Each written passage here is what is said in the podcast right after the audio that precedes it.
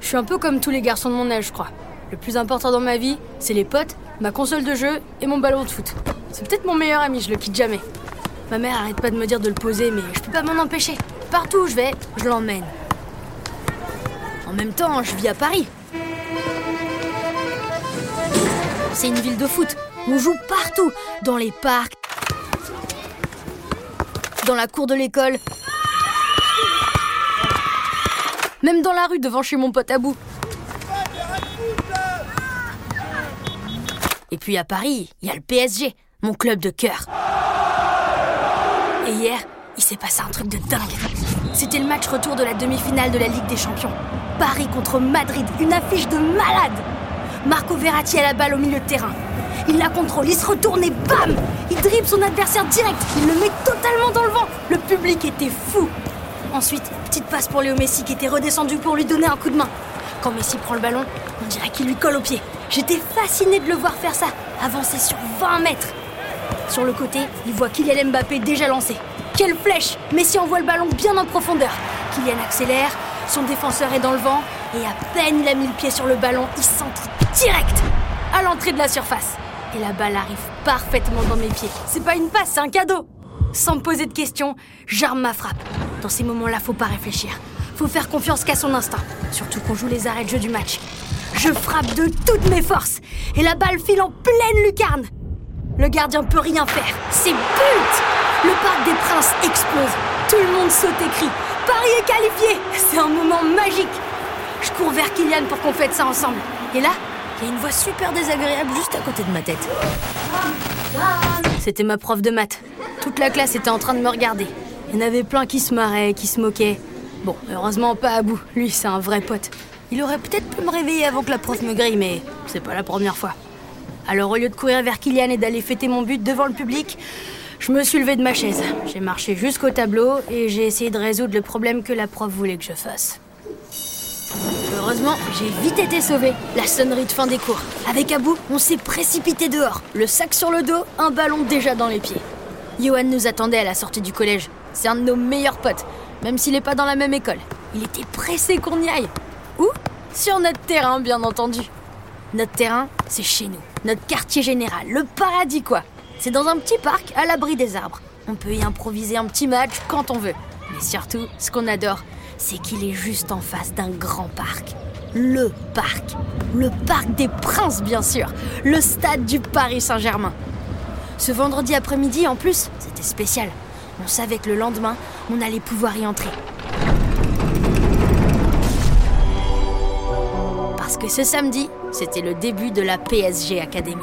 Abou était super fier. Tous les trois, on avait été sélectionnés pour faire partie de cette équipe.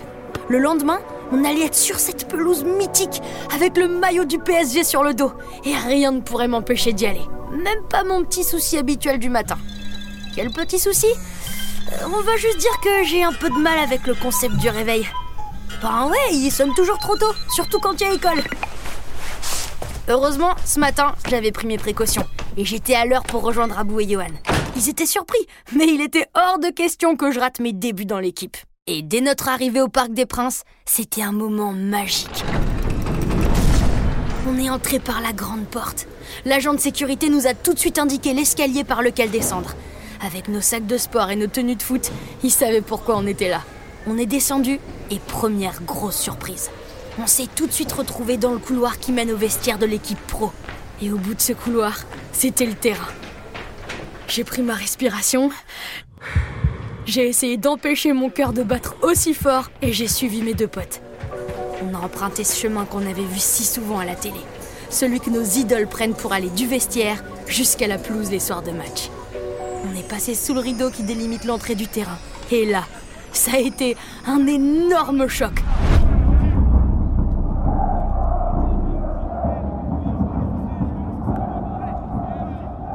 En voyant ça, j'ai tout de suite posé une question à Abou. Et Abou, c'est combien de joueurs déjà une équipe de foot? Il m'a répondu Bah, normalement 11 plus les remplaçants. Alors forcément, je lui ai demandé combien d'équipes la PSG Academy voulait former. Une seule. Mais le souci, c'est que sur la pelouse du Parc des Princes, il y avait bien une centaine de garçons de notre âge. C'est quand Samir est venu se présenter qu'on a compris. On le connaissait pas, mais il avait l'air super sympa. Il nous a tout de suite demandé si nous aussi on venait pour les sélections de la PSG Academy. C'était ça le problème. On avait juste été invités aux sélections en fait. Il allait falloir qu'on survive à une grosse journée de tests et d'épreuves pour en faire partie. Et puis, ça s'annonçait vraiment pas facile. En regardant devant nous, on voyait des tas de mecs super doués. Ça allait être un vrai carnage. C'est Johan qui a craqué le premier. C'était clair, il était sûr de se faire jeter. Bon, c'est Johan, quand on le connaît, on sait le gérer. Il voit toujours les problèmes avant les solutions. Alors avec Abou, on l'a pris entre quatre yeux et on a été clair.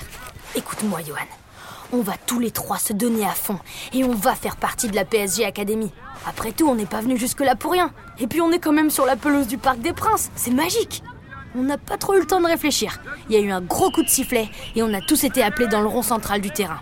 De là, les tribunes étaient super impressionnantes. J'osais pas imaginer ce que ça devait être avec tout le public, les cris, les chants.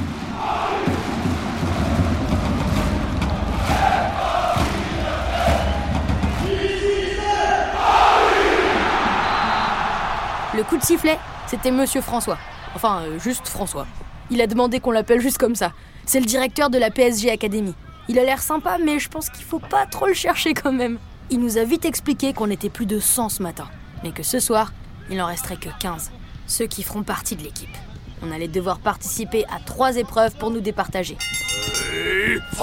Et pour rendre ça plus fun, François a fait entrer ceux qui allaient l'aider à nous évaluer. Et là, je crois que mon cerveau a clairement bugué. J'en croyais pas mes yeux. D'un coup, il y avait Kylian Mbappé, Lionel Messi et Marquinhos face à nous. C'était un vrai truc malade. Vous avez écouté PSG Academy, un podcast officiel du Paris Saint-Germain, produit et réalisé par Charlie Studio. Avec la voix de Casey Chase. Écrit par Mathieu Mariol pour les éditions Soleil.